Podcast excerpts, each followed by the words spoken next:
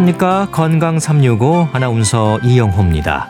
우리가 하루 평균 흘리는 땀의 양이 얼마나 될까요? 사람에 따라 또 환경적인 요인으로도 조금 차이는 있겠지만 기본적으로 하루 배출되는 땀의 양이 있습니다. 그런데요, 이 다한증으로 진단되는 분들은 손수건으로도 감당이 안 될 만큼 땀이 많아서 늘 축축한 상태로 습한 피부 상태고요. 심한 분들은 악수하는 일에도 용기가 필요하다고 말씀하십니다. 그런가 하면 또 반대로 땀이 없는 무한증도 있습니다. 무한증은 정말 땀이 한 방울도 안 나는 걸까요? 다한증으로 인한 불편은 어느 정도 짐작되긴 하는데 무한증은 어떨까요? 어떤 면에서는 다한증보다 더 위험할 수 있다는 말도 있어서 잘 살펴야 하지 않을까 싶습니다. 오늘은 특히 한의학으로 살펴보는 땀과 관련한 얘기들 잠시 후 나눠보겠습니다. 건강 365 마마센 파파스의 캘리포니아 드리밍으로 시작하겠습니다. KBS 라디오 건강 365 함께하고 계십니다. 지나치지 않고 부족함도 없이 적당하고 알맞은 상태. 우리 건강에 있어서도 참 중요한 부분이지요. 체온 조절에 꼭 필요한 땀도 그렇습니다. 땀이 많아도 너무 많은 다한증을 비롯해서 땀이 전혀 없는 무한증까지 한쪽으로 치우친 경우들도 있어서 일상을 불편하게 합니다. 다한증과 무한증 어떤 불편과 위험이 있을까요? 경희대 한방병원 여성의학센터장 황덕상 교수와 함께하겠습니다. 교수님 안녕하십니까? 네, 안녕하세요. 네, 땀이 주는 불편함도 분명히 있지만 건강을 살피는 데 있어서 땀도 정말 중요하죠. 그렇죠. 일단 땀 자체 역할을 보면 예. 크게 보면 세 가지로 볼 수 있는데 네. 첫 번째로는 이제 땀이 피지와 함께 피부의 건조를 막아서 피부의 윤기와 탄력을 유지하도록 하게 하고요. 네. 두 번째로 이제 우리가 체온을 조절할 때 어허. 땀이 이제 증발하면서 이제 열을 배출하거나 하면서 우리는 이제 항온동, 항상성을 유지하는 그런 항온동물이지 않습니까? 그래서 네. 36도로 36.5도라고 하는 그런 체온을 유지를 할 때 땀을 배출해서 열을 배출하면서 체온을 조절할 수도 있고 또 세 번째는 이제 체내에 머물러 있는 동안 수분을 적당히 좀 배출하거나 유지를 하는 게 돼야 우리 몸이 또 건강하는 그런 수분 조절 능력이 있는데요. 네. 어, 한의학에서 봐도 이 땀은 어떻게 설명하냐면 심장의 진액으로 만들어진다고 하거든요. 어허, 예. 그러니까 이게 땀 자체만 보면은 어떻게 보면 이제 앞에 그런 말씀이지만 이 땀구멍을 열고 닫는 것이 우리 몸의 기운과 관련이 되어 있고 또 우리가 자율신경계통이 원활하게 가야지 땀을 조절하는 능력이 되는데 이 자율신경계통을 또 반영할 수 있는 게 또 심장의 기능일 수도 있거든요. 네. 결국 우리가 땀이 많거나 또는 잘 내보내거나 또는 땀을 잘 잡아주거나 이런 것이 우리 전체적으로 몸의 음양이나 한 열이나 또는 그이 수분과 열의 그런 균형도를 볼 수 있는 것으로 해서 중요하다고 인식하고 있습니다. 네, 땀이 정말 많은 일을 하고 꼭 필요한 존재인 것 같습니다. 땀의 성분은 대부분 물이죠. 그렇죠. 이제 땀 자체만 관찰하면 99% 정도가 물로 되어 있다고 하고요. 예. 1%에는 이제 뭐 나트륨이나 뭐 요산이나 요소나 뭐 염소, 칼륨, 뭐 젖산, 질소, 함유물 이런 것으로 되어 있는데 결국 이제 구성을 보면 이제 99%가 물이라고 그래서 되게 이제 어떻게 보면 단순할 수 있지만 음. 이 성분들이 되는 거 보면은 좀 어떤 면에서 보면은 이제 우리 몸에서 배출하는 오줌을 대량으로 희석한 물이라고 볼 수 있는데 예. 결국 우리가 이제 소- 오줌이라고 하는 것도 사실 우리가 몸에서에 있는 어떤 대사들에 있는 결과물을 보는 거고 내보내는 것들이 되어서 결국 이런 것들이 성분 용량만 다르지 우리 몸에서 체액과 관련되는 밀접한 수분이 바로 땀일 수 있습니다. 그렇군요. 아, 오늘 이제 다한증과 무한증에 대한 설명을 해 주실 텐데요. 먼저 땀샘에 대한 설명부터 해 주시면 좋을 것 같아요. 네, 우리가 땀샘은 우리 몸의 전체에 다 분포되어 있는데 모든 땀샘이 다 같은 그런 종류는 아니고 예. 크게 보면 이제 에크린 땀샘 또는 아포크린 땀샘 또 에크린선, 아포크린선 이렇게 두 가지로 크게 나누게 되는데요. 예. 그 우리 몸에 전체적으로 다 분포하는 것은 이제 에크린 땀샘이라고 하고 그리고 이제 아포크린 땀샘이라고 하는 것은 뭐 겨드랑이라든지 뭐 눈꺼풀이라든지 어떤 특정 부분에 좀 이제 분포하는 그런 음. 땀 샘으로 되어 있는데 예. 그러면 이제 우리 전체적으로 분포하고 있는 에크린 땀샘은 우리 저장액을 만들고 우리 몸의 전체적에 분포하기 때문에 체온을 조절하고 어떤 땀을 내는 그런 부분 염도나 또는 체온을 조절하는 기능들이 있고 또 우리 아포크린 땀샘이라고 하는 것은 이제 국소적으로 뭐 겨드랑이나 이제 특정 부분만 있기 때문에 네. 이런 것은 열을 조절하는 것보다는 어떻게 보면 이제 냄새를 내는 기능들 우리 채취를 내는 것이 어떻게 보면 이제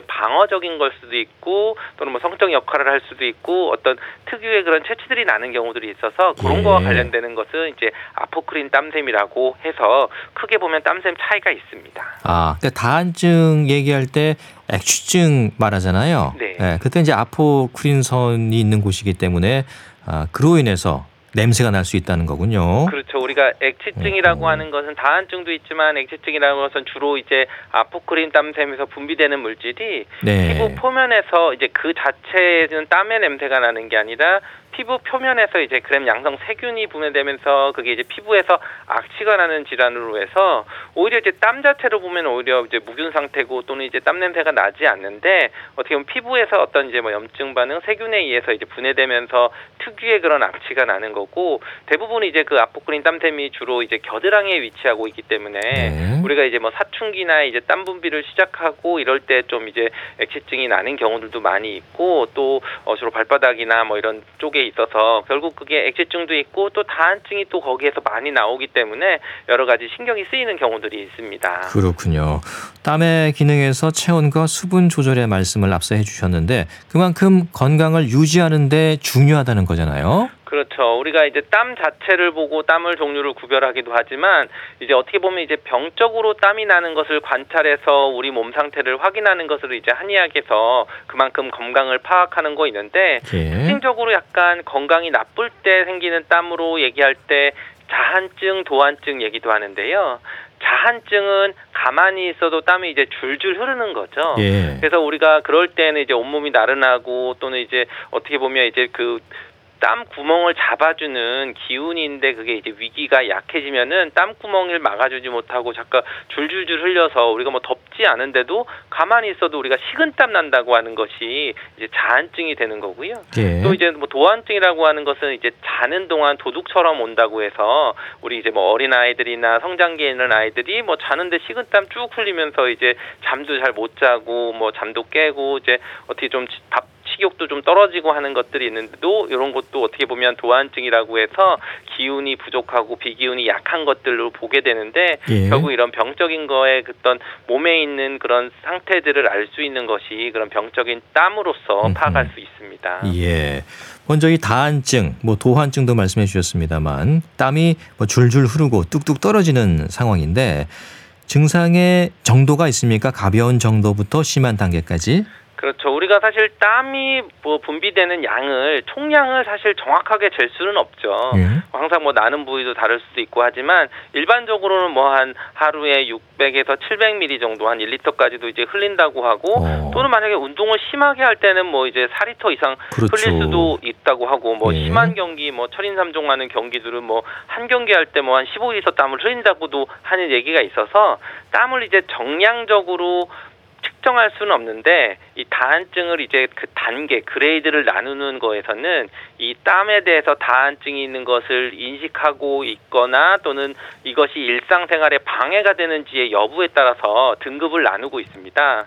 그래서 이제 뭐 그 1등급 정도 되면은 이제 땀이 나는 것이 뭐 인식도 안 되고 일상생활에 전혀 영향이 없으면 이제 1등급이라고 하고 또 2등급 정도 되면은 오히려 이제 좀 참을 만한 땀이 나는데 예. 이제 영어로는 이제 뭐 썸타임 이라고 하는데 이제 가끔 이제 일상생활에 좀 방해가 된다. 이게 한 2등급 정도 되고 네. 3등급은 이제 좀 참을 수 좀 힘들고 참기도 땀이 나는 게 좀 참기도 힘들고 근데 이제 프리퀀틀리해서 자주 이제 내 일상생활을 음. 방해한다.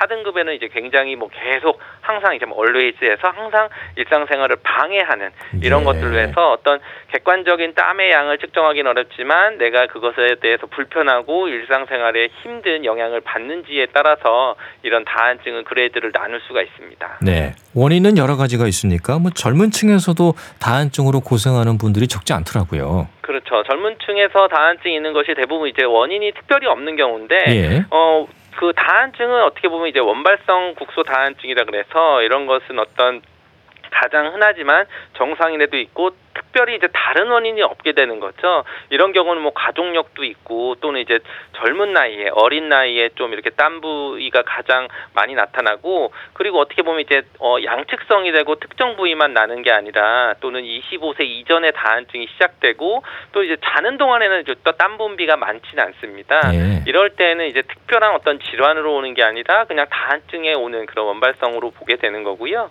이제 속발성 극소 다한증이라 그러는 것은 어떤 다른 질환적인 특징들이 있는 경우입니다. 그래서 예를 들면 뭐 뇌졸중이 있거나 또는 말초 신경이 손상됐거나 또는 척수 질환이 있거나 뭐 척수 종양이나 또는 뭐 어떤 미각 다한증에 있어 나타날 때에는 오히려 이제 뭐 양쪽의 대칭적이보다는 한쪽만 그렇다든지 또는 어떤 신경이 지배하는 그 부위만 뭐 땀이 많이 나거나 땀이 안 난다든지 이렇게 됐을 때는 어떤 다른 기저질환이 있어서 다한증이 생기게 되는 것으로 원인을 보고 있습니다. 네, 원인이 정말 많군요. 어, 다한증은 계절과도 상관이 있으니까 뭐 겨울 되면 그래도 좀 땀이 적게 나지 않을까 싶은데요.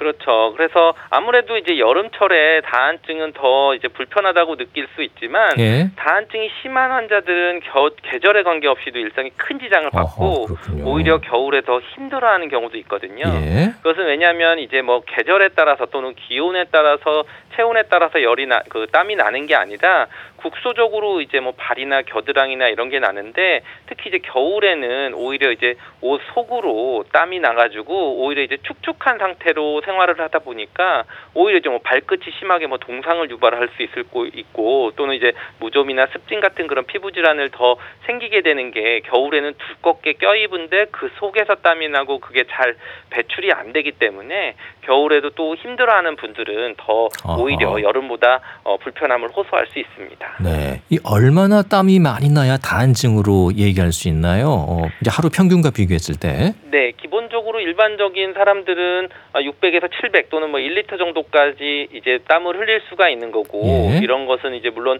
운동량이라든지 또는 뭐 특수환경 뭐 매우 더운 그런 산업체에서 일을 하거나 어떤 환경이나 이런 거에 따를 수는 있지만 다한증은 2에서 5리터 정도를 좀 흘린다고 얘기를 하고 이런 것을 어떤 그레이드를 나눌 때도 단순히 이제 그 땀을 측정을 해서 할 수 있는 것은 불가능하기 때문에 이제 땀이 나는 것이 일상생활하는데 좀 뭐 불편하거나 다른 뭐 힘든 그런 것을 유발하느냐에 따라서 다한증을 이제 어 진단하거나 판단할 수밖에 없는 그런 방법이 됩니다. 네.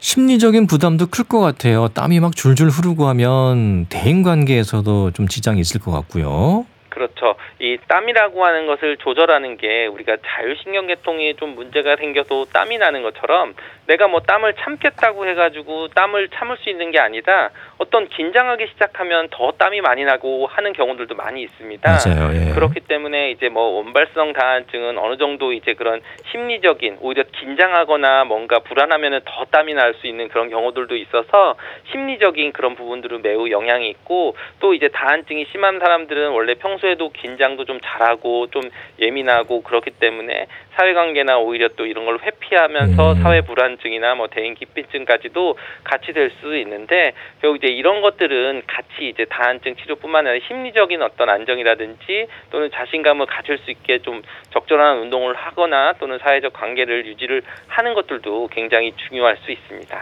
네. 땀이 많이 흐르다 보면 2차적인 피부 질환으로도 이어질 수 있습니까?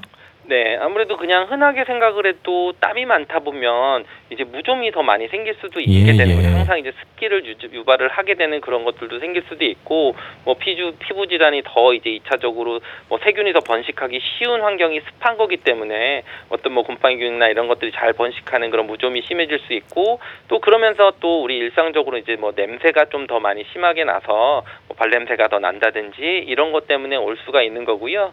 그렇지만 이제 이 다한증의 이제 어떤 속발성의 원인들에 오는 뭐 다른 질환들이 있을 때도 생각을 해보면 다한증이라고 하는 것은 오히려 면역력도 떨어지고 여러 가지 위험들이 높아지고 또는 심혈관 계통의 그런 합병증이 올 수 있기 때문에 또는 이제 겨울철이 돼서 오히려 굉장히 땀이 많이 나서 젖어서 축축해지기 때문에 뭐 손발이 차진다든지 뭐 동상 등의 위험성들이 또 2차적으로 올 수가 있습니다. 네. 그럼 무한증은 어떻습니까? 다한증과 반대되는 개념으로 보면 될까요?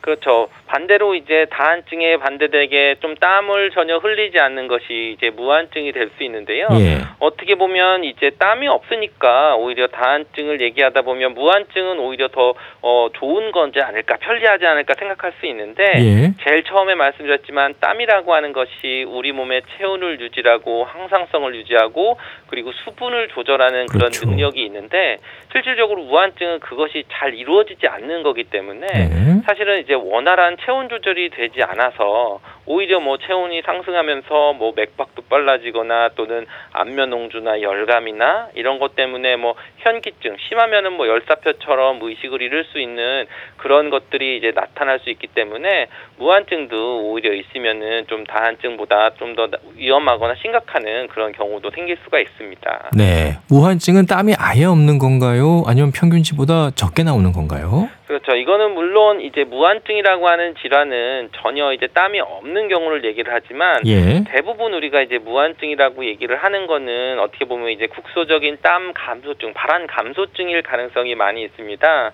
어떻게 보면 이제 우리가 생각하는 내가 손발에 땀이 없어서 손이 좀 많이 건조하거나 막 갈라진다든지 이래도 무한증이라고 생각할 수 있지만 엄밀히 따지는 무한증 이제 땀이 없기 때문에 정말 이제 약간 그 체온 조절이 안 되는 여러 가지 심한 증상들이 있고 예. 우리가 일반적으로 그냥 무한증 정도 되는 것은 이제 국소적으로 이제 땀이 잘 안 나서 남들이 이제 뭐 사우나를 가거나 어떤 그런 상황에서 땀이 나야 되는 상황에서 잘 안 나고 이제 부족한 것들로 좀 그것까지 이제 무한증이라고 얘기하는 경우도 있습니다. 예.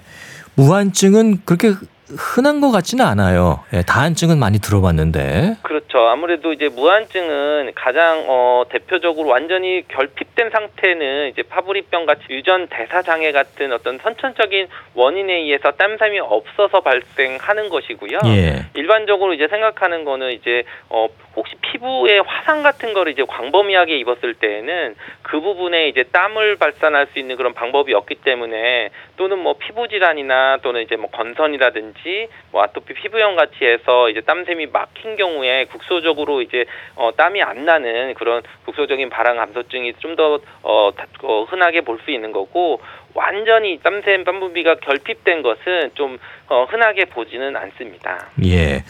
어, 무한증, 땀이 이제 나지 않는다. 그렇게 되면 피부가 건조해지고 또 그런 것들이 2차적인 위험으로 이어지지 않을까요?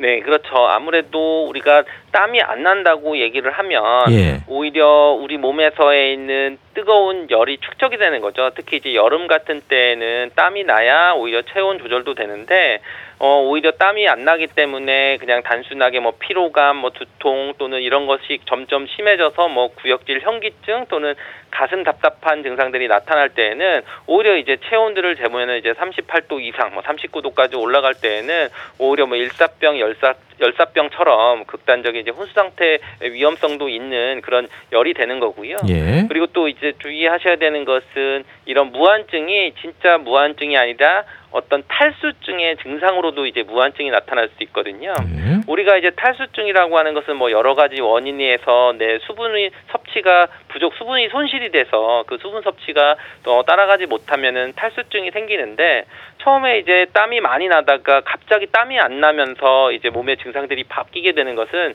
이게 탈수가 심해지는 것입니다. 음. 그랬을 때는 오히려 뭐 혈압도 떨어지게 되고 오히려 뭐 실신이 될수 있고 이제 땀이 나다가 지금 안 나게 되거든요. 그랬을 땐 피부 탄력도 감소가 되고 뭐 소변도 배출이 안 되고 하는 것처럼 우리 몸의 수분이 정말 말랐구나 하는 것들의 증상으로 나타나는 무한 증일 수도 있습니다.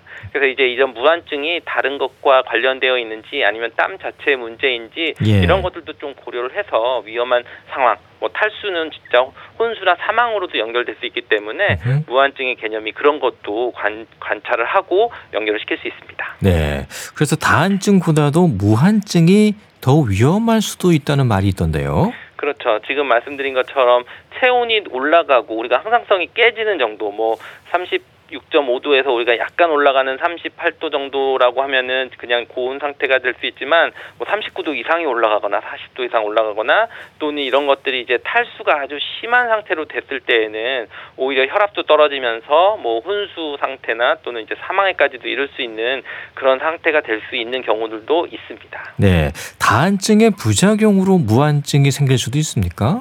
네, 우리가 뭐 다한증 치료를 하면 여러 가지 치료를 어, 하기도 하지만 예. 간혹 이제 그런 수- 수술 같은 치료를 볼 수 있는데요. 음흠. 그럴 때 이제 뭐 고감신경 절제술이라고 하게 되는데 이럴 때는 오히려 이제 신경을 차단해서 손이나 이런 부분들에 이제 땀이 나는 거는 줄일 수 있지만 오히려 거꾸로 손이 이제 너무 건조해지는 이제 무한증이 생길 수가 있고요. 이런 경우에는 또 이제 보상성 다한증이라는 것도 좀 낯이 나타나는 경우들이 있는데 보상성 다한증은 이제 손발에는 땀이 안 나는데 대신에 이제 다른 부위에 땀이 많이 나는 경우가 있습니다. 예. 그러니까 손에 땀이 많이 나서 수술을 했는데 뭐 등이나 또는 뭐 가슴이나 배나 엉덩이 이런 부분들에 좀 이렇게 땀이 많이 나는 보상성 다한증이 있는데 물론 뭐, 뭐 전부 다 그런 건 아니지만 일부에서는 그런 부작용처럼 나타나는 경우도 있기 때문에 정확히 진단을 받고 잘 치료를 해서 신중하게 치료를 하는 것이 좋습니다. 네. 자, 그럼 이 다한증과 무한증 한의학에서는 어떤 치료를 합니까?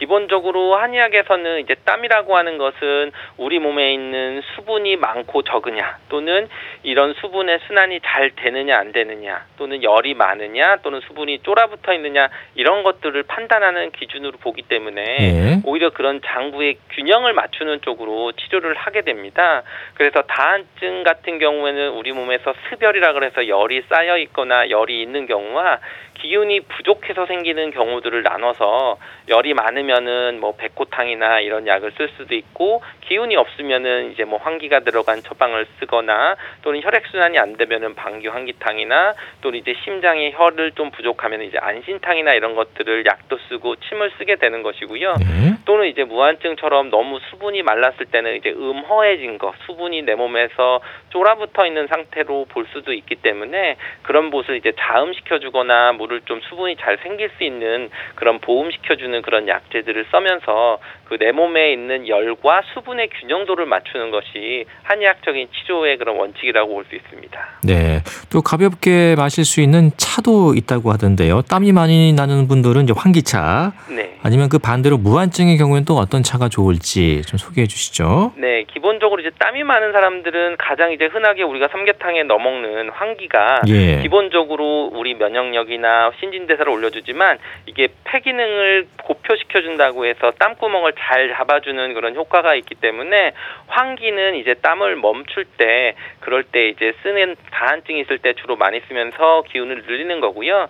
사실 이제 무한증은 어떤 특정한 그런 뭐 약재로 많이 쓰는 것보다는 기본적으로 수분 섭취도 잘 하고 좀 체온이나 이런 부분에 있어서 너무 이제 높이 않게 체온을 적절히 유지를 해주는 것들이 중요해서 어떤 차 한 가지보다는 일상적인 생활에서의 균형도를 찾는 것이 중요할 수 있습니다. 네. 갱년기 들어서면서 땀이 부쩍 많아지기도 하고 또 노년기가 되면서 땀이 줄어들기도 하잖아요. 네. 나이에 따라서도 땀 분비에 변화가 생길 수 있습니까? 그렇죠. 우리가 땀에 영향을 주는 땀 분비에 영향을 주는 여러 가지 생리학적인 요인들이 있는데 첫 번째로 이제 그게 연령입니다. 그래서 이제 아무래도 젊은 사람들이 노인에 비해서 땀 분비량이 많은 거고 물론 이제 인종 간의 차이도 있는 거고 그리고 또 남성이 여성 여성보다 땀 분비가 더 많죠. 역치가 좀 더 낮은 온도에서도 또 좀 많이 날 수도 있고 네. 또 이제 뭐 기후나 또는 이제 그리고 밤에는 또 오히려 온도의 역치가 낮아져서 밤에는 이렇게 자한 그 땀이 많이 나지 않는 다한증 환자도 땀이 안 나는 경우들도 있고요. 또는 이제 스트레스나 시기, 매운 음식을 먹을 때마다 나는 매운 음식만 쳐다만 봐도 오히려 땀이 난다고 하는 사람이 있을 정도로 먹는 거에도 영향이 있어서 이런 부분들도 관여를 할 수가 있고 물론 이제 그런 갱년기가 되면은 항상 안면 홍조가 되면서 얼굴로 위로 오면서 또는 열이 식으면서 땀이 확 나면서 또 몸이 차가워지는 그런 분비가 깨지는 경우들도 있고 노인들도 또 마찬가지로 땀에 대한 분비들이 또 변화가 있을 수 있습니다. 예. 수분 섭취는 어떨까요? 어, 다한증이나 무한증 있는 분들 경우에 물을 많이 마시는 게 좋은 건지 아니면 물을 좀 덜 마시는 게 좋은 건지요? 네, 기본적으로는 우리가 땀을 많이 내거나 땀을 뭐 안 나거나 이런 것들은 우리 몸 상태의 열에 따라서 또는 음 수분의 분피에 따라서 다르다고 했는데 결국 우리가 섭취해 주는 것은 충분히 물을 섭취를 해 주는 것이 좋습니다. 예. 그래서 다한증인 경우는 땀을 많이 흘리기 때문에 그거를 채워 줘야 되는 것이고요. 무한증인 경우도 오히려 이제 탈수처럼 수분이 부족해서 오히려 무한증이 생기는 경우도 있기 때문에 두 가지 다 상황에서 우리가 음. 어, 수분이 부족한 것은 더 이런 그런 증상들을 악화시킬 수 있기 때문에 네. 평소에 수분을 충분히 섭취를 해주고 그걸 익숙하게 하는 것이 좋습니다. 네, 수분 섭취는 충분히 해주는 게 좋고요. 근데 단 궁금한 것은 카페인이 많이 들어간 음료, 뭐 커피나 이런 것들은 삼가는 게 좋을까요? 네, 아무래도 이제 커피나 뭐 카페인이 들어가 있는 것에 제일 문제는 예. 이뇨 작용에 있습니다. 네. 결국 이제 우리 몸에서 수분의 항상성을 유지를 하는 것은 땀도 있지만 소변이나 이런 부분도 있는데 이뇨 작용으로 해서 수분을 많이 내보내게 되면은 땀으로 배출될 때 오히려 땀으로 나가서 조절하는 양이 줄어드는 것처럼 오히려 너무 그 우리 몸에서 수분 수분 대사의 균형이 깨질 수가 있는 거고요. 그리고 카페인을 먹게 되면은 또 교감신경을 흥분시킨다고 해서 오히려 좀 더 긴장되게 하는 경우들이 있기 때문에 다한증의 어떤 원인 중에서 이제 심인성으로 오고 긴장을 잘해서 오는 경우들은 커피를 좀 많이 먹거나 하면은 오히려 더 다한증을 좀 음. 악화를 하거나 또는 그러면서 또 이제 약간 탈수 증상처럼 이런 부분도 생길 수 있기 때문에 이런 카페인이 들어가 있는 음식들은 좀 주의하는 것이 좋습니다. 네. 오늘 다한증 그리고 그 반대의 무한증에 대해서 살펴봤습니다. 말씀 잘 들었습니다. 감사합니다. 경희대학교 한방병원 여성의학센터장 황덕상 교수였습니다.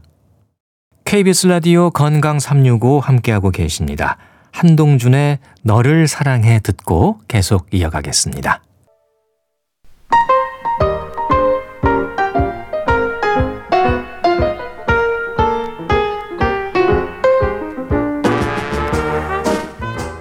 건강한 하루의 시작. KBS 라디오 건강 365.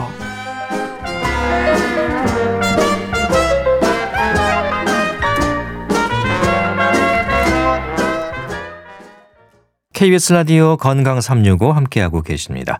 주말에 건강 책 정보 book 칼럼니스트 홍순철 씨가 오늘은 어떤 책을 들고 오셨을지 궁금합니다. 어서 오십시오. 안녕하세요. 네.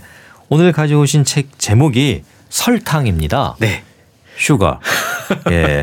보통 뭐 소설이나 예를 들어서 다른 책이면 설탕하면 아 참 달콤한 얘기구나 싶지만은 건강 관련해서 설탕하면 그렇게 좋은 내용은 아닐 것 같은데요. 그렇죠. 단맛 좋아하세요? 단맛 저는 좋아합니다. 어, 그렇죠. 예, 좋아요. 좀 자제해야 하는데 싶으면서도 단 거 좋아해요, 저. 많은 분들이 사실 단맛에. 한번 빠지면 쉽게 헤어나오지 못하는데요. 예.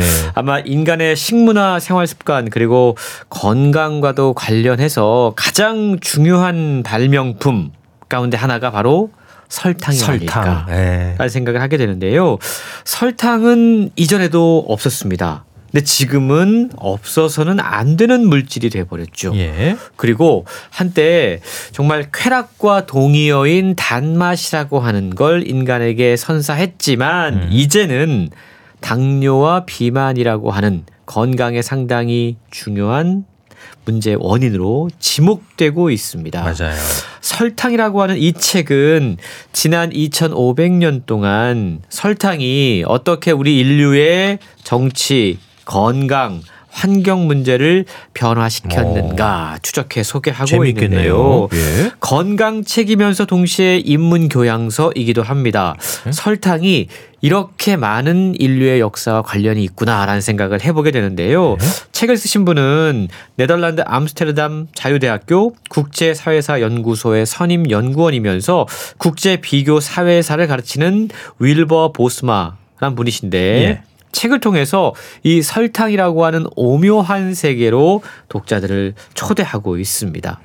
사실 인류의 역사 가운데 대부분 기간 동안 인간은 정제 설탕 없이 살았습니다. 예.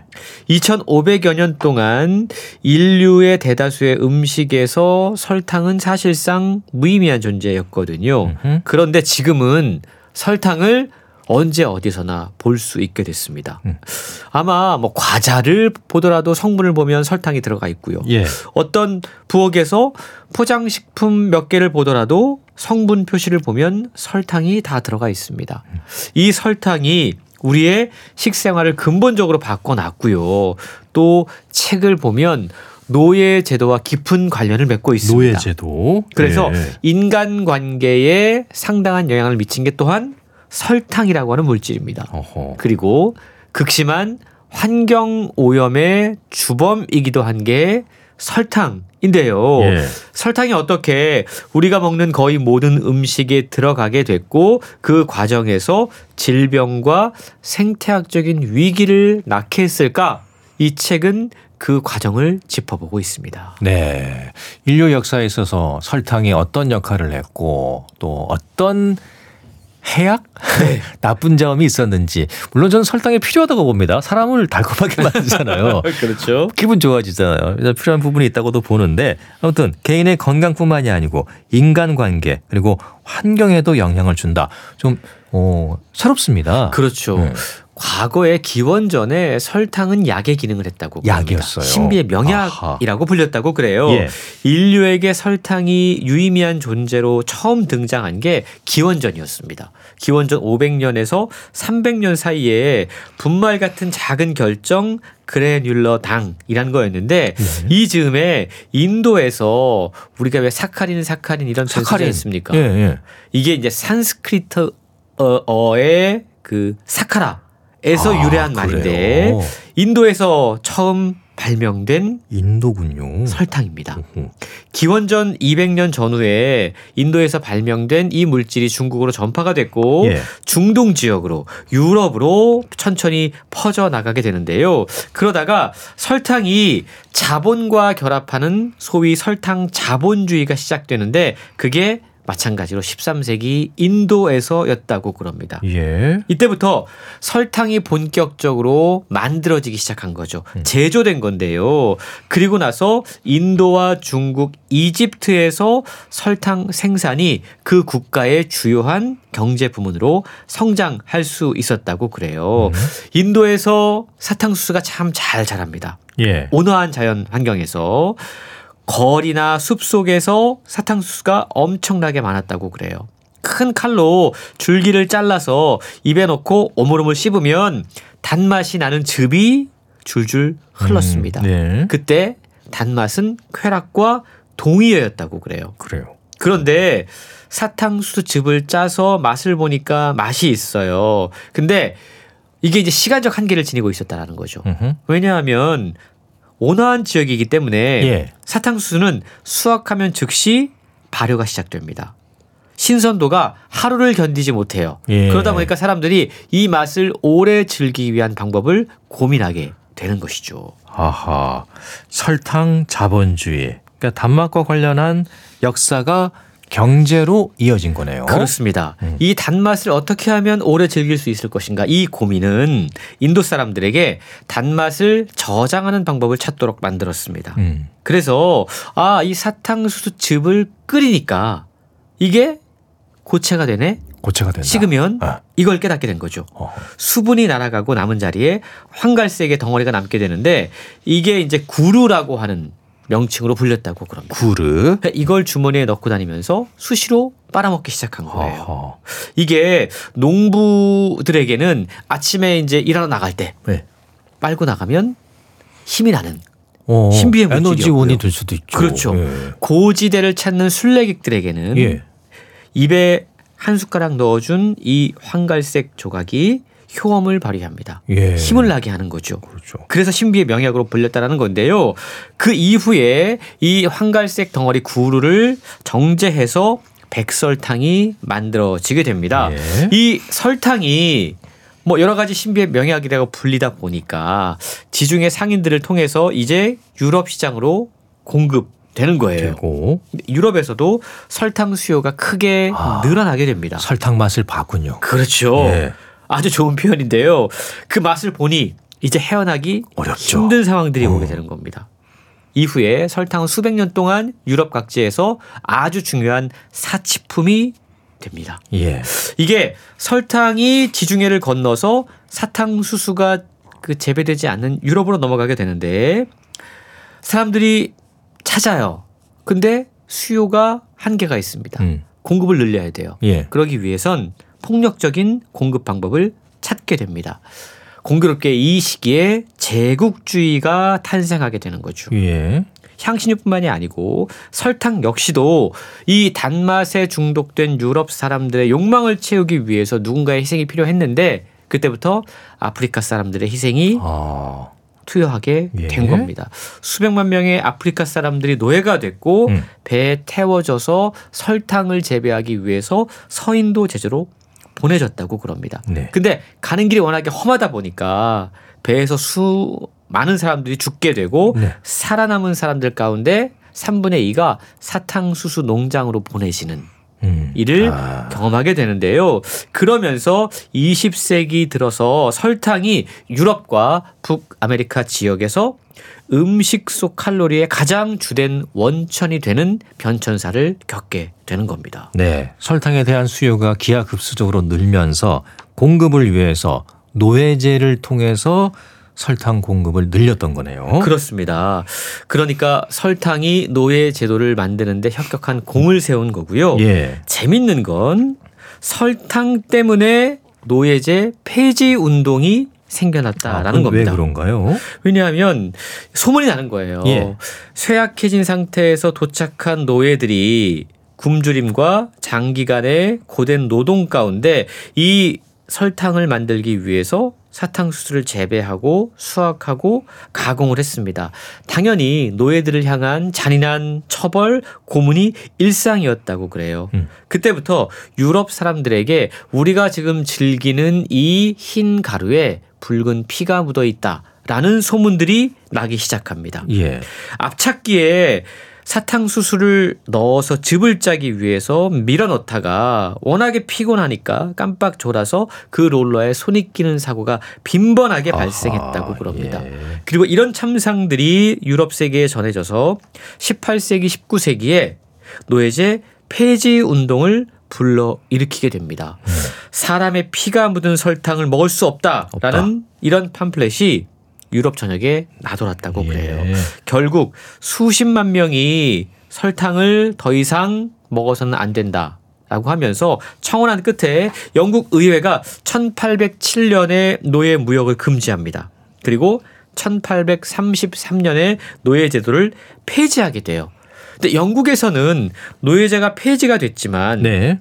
단맛에 길들여진 사람들이 중독된 사람들이 계속해서 설탕을 찾게 됩니다. 음. 그러다 보니까 브라질과 쿠바 지역에서 생산된 설탕이 인도 지역에서 생산된 설탕보다 가격이 싸니까 이제 유럽 사람들이 거기에서 생산된 설탕들을 대량으로 수입하기 시작합니다. 그러니까 사탕수수 재배가 인도에서 이제는 아메리카로 옮겨가게 되는데요. 1860년대까지 유럽과 미국인들이 소비한 설탕의 절반 역시 노예들이 생산한 것이었고요. 19세기 중반에 설탕의 가치가 얼마나 대단했냐면 네. 20세기 석유와 맞먹을 정도였다. 아, 맞먹을 정도로. 라고 저자가 분석하고 있습니다. 음, 한때 또 엄청난 힘을 가졌었군요. 설탕. 어, 설탕. 역사도 어, 맛처럼 달달해야 되는데 그렇지만은 않은 것 같습니다. 그렇습니다. 예. 사실 노예제와 관련이 있다라는 것도 우리가 뭐 향신료의 역사를 통해서 살펴봤지만 설탕 생산에 노예가 많이 동원됐다라는 건 상당히 씁쓸한 역사라고 이야기할 수 있는데요. 네. 이렇게 설탕을 생산할 노예가 점점 줄어들게 되자 이제 아메리카의 백인들이 자신들의 농장 우리가 이제 플랜테이션 농장이라고 얘기하지 않습니까? 네. 거기에서 사탕 수수를 재배할 사람들을 찾기 위해서 유럽의 가난한 사람들 을 데려갑니다. 음. 그리고 아시아의 중국인들, 일본 사람들, 심지어 조선 사람들도 아메리카로 건너가서 아, 우리도 아픈 역사가 있죠. 맞아요. 사탕수수 예, 플랜테이션 예, 예. 농장에서 맞습니다. 일을 하게 됩니다. 근데 노예제는 사라졌지만 사실상 노예처럼 일한 분들이었거든요. 예. 자유주의 사상을 받아들인 사람들은 노예제 폐지를 준비하면서 이 설탕을 생산하기 위해서 기계화에 투자하고 새로운 생산 체제를 계속해서 모색했는데 여전히 이 플랜테이션 농장주들은 인종주의를 무기로 강제 노동을 이어갔다고 그래요. 그리고 결과적으로 설탕을 더 많이 생산하기 위한 시스템을 갖추기 위해서 노예제와 강제 노동은 사라지지 않았다. 라고 분석하고 있는데요. 설탕이 이렇게 노예제를 통해서 인간 관계만 변화시킨 것이 아닙니다. 예. 저자는 설탕이 지구 환경을 파괴하는데도 영향을 미쳤다라고 이야기를 하고 있는데요. 사탕수수를 재배를 많이 해야 돼요. 설탕을 얻기 위해서. 예. 그러다 보니까 사탕수수를 재배할 수 있는 면적을 확대해야 됩니다. 숲을 불태우고 연료를 위해서 나무를 마구 베게 됩니다. 음. 그러면서 토양이 유실되고 수질이 오염됐는데 설탕에 지배 당한 인간들이 예. 사탕수수를 재배하기 위해서 면적을 늘려요. 1960년에서 1985년 사이에 사탕수수 재배 면적이 두 배 가량 아. 늘어났다고 그럽니다. 예. 사탕수수 밭을 늘리기 위해서 산림, 나무들을 베어냈다는 거잖아요. 그렇습니다. 예. 환경 오염도 시키고. 아, 아무튼 뭐 설탕과 또 관련해서는 건강 얘기를 안 할 수가 없습니다. 예. 뭐 연관돼서 얘기되는 부분들이 많죠. 그렇죠. 요즘 뭐 우리나라 젊은 세대 이야기를 하지 않을 수 없는데요. 예. 단짠, 달고짠, 단짠, 네, 달고 짠. 달고 짠 음식 문화 음, 음, 이게 음. 요즘 젊은 세대의 트렌드로 자리를 잡았다고 그래요. 그러면서 20, 30대 젊은 당뇨병 환자가 늘고 있다. 그렇죠. 라는 소식이 들려오고 있거든요. 이게 제가 한번 찾아보니까 예. 건강보험심사평가원에 따르면 2018년과 비교해서 2022년에 20, 30 대 당뇨병 환자가 24.9% 증가했다고 아, 합니다. 단 걸 많이 먹다 보니까. 그렇습니다. 예. 당뇨 환자가 증가하고 있다는 건데요. 문제는 이러한 어 당뇨병 환자의 증가 추세, 설탕 중독을 뭔가 좀 적극적으로 어 나서서 해결하려는 의지가 잘 보이지 않는다라는 겁니다. 예. 저자는 아주 중요한 부분을 지적하고 있는데요. 음식 문화가 미디어의 영향을 많이 받는다. 라는 겁니다. 그러면서 설탕 소비가 전 세계적으로 확산되기까지는 미국 헐리우드 영화 그리고 미국의 광고 문화를 통해 촉진됐다라고 이야기합니다. 음. 헐리우드 영화가 확산되면서 설탕이 포함된 식품을 섭취하는 장면들이 영화 속에 많이 등장을 해요. 예. 그러면서 설탕 소비가 미국 영화 산업을 통해서 전 세계에 전파됐다라고 이야기할 수 있는 거고요. 여전히 설탕이 몸에 좋지 않다라는 걸 알고 있지만 설탕에 기대서 돈을 벌어야 하는 자본주들 그리고 그와 결탁한 세력들이 설탕의 악영향을 감추는데 급급하고 있다라고 지적하고 있는데요. 네. 최근 설탕의 요람이라고 할 수 있는 인도에서 당뇨병 환자가 7,700만 명에 달하고 있고 설탕의 섬이라고 불리는 모리셔스에서는 인구의 22%가 당뇨병을 앓고 있다 라고 이야기하면서 독자들로 하여금 설탕은 반드시 음. 주의해야 되는 물질이다라고 강조하고 있습니다. 네, 설탕의 이런 어두운 부분들을 많이 얘기했는데 저는 뭐 개인적으로 아까도 얘기했지만 설탕의 긍정적인 부분도 분명히 있다고 보고요. 저희 어렸을 때는 설탕이 좀 귀했던 것 같아요. 그렇죠. 예, 명절 선물로도 주고 그랬었거든요. 많이 아프거나 하면 저희 어머니께서 설탕물을 타셨어요. 아 그랬군요. 예, 그게 지금도 기억이 나고, 예, 그래서 저한테는 설탕이 참 귀한 물질로 제 마음속에 있습니다. 예. 그래도 어쨌든 이 요즘 뭐 세태가 아까 말씀해주신 뭐 단짠 단짠해서 이게 음식이 달고 짜야 된다는 게 유행처럼 번지고 있는 것 같아서 그렇죠. 그런 부분은 우려스러워요. 저자 역시도 그런 이야기를 합니다. 인간이 단맛을 추구하는 건 본성이다. 그리고 뭐 과일이라든가 천연적인 단맛을 섭취하는 건 아주 자연스러운 현상이다. 하지만 설탕은 화학 물질이고 정제된 물질이기 때문에 지나치게 섭취하는 것은 좋지 못하다라는 이야기를 하고 있는 건데요. 네. 일단 설탕이 어떤 의학적인 측면에서 볼 때도 우리 몸에 들어오면 혈당 수치를 급격하게 올린다고 그럽니다. 이렇게 되면 이제 불균형해진 혈당 수치를 조절하기 위해서 인슐린이 많이 분비가 되고 이렇게 되면 혈당 수치가 또 급격히 떨어지죠. 그러면 다시 과도하게 떨어진 당을 보충하기 위해서 또 단맛을 찾게 됩니다. 이게 바로 우리가 단맛에 중독되는 설탕에 중독되는 그러한 메커니즘인데요. 최근 이미 현대인들이 단맛에 중독되어 있다는 사실을 다시 한번 이야기를 해요. 그러면서 과연 단맛을 찾는 강력한 욕구에 저항해서 우리가 과연 이러한 것을 이겨낼 수 있을까라고 질문하고 있는데요. 설탕 이야기를 하고 있지만 사실 우리가 즐겨 먹고 즐겨 찾고 즐기는 것 가운데 분명히 누군가의 희생이 담보되어 있다는 사실을 기억을 해야 될 것 같습니다. 예. 설탕 역시 노예제를 통해서 발전한 그리고 우리 앞에 널리 사용되게 된 그런 물질인데요. 또한 그것을 향유하는 동안 우리가 지구를 병들게 하는 것은 아닌지 그리고 무엇보다 자신 스스로 무언가에 중독되어 가는 것은 아닌지 진지하게 한번 생각해 보자 라는 사실을 책을 통해서 다시 한번 깨달았습니다. 네. 이 설탕이라는 물질의 역사를 또 살펴봤고 그 역사 뒤속에 있는 어두운 측면들도 이 그렇죠. 책을 통해서 알 수가 있었고 무엇보다 이제 이 건강과 관련해서도 생각을 해보게 되는데 어딘가에 참 이게 중독된다는 거. 중독됐을 때 우리가 또 설탕이 같이 연관이 되잖아요. 그렇죠. 네. 그런 부분들을 우리가 한번 생각해보고 고민하는 시간이 됐으면 좋겠습니다. 재미있는 책인 것 같습니다. 설탕 오늘 함께했습니다. 자, 북칼럼니스트 홍순철 씨와 함께했고요. 오늘 좋은 책 소개 잘 받았습니다. 고맙습니다. 감사합니다. 네. KBS 라디오 건강 365 닐 다이아몬드의 Sweet Caroline 들으면서 모두 마치겠습니다. 아나운서 이영호였습니다. 고맙습니다.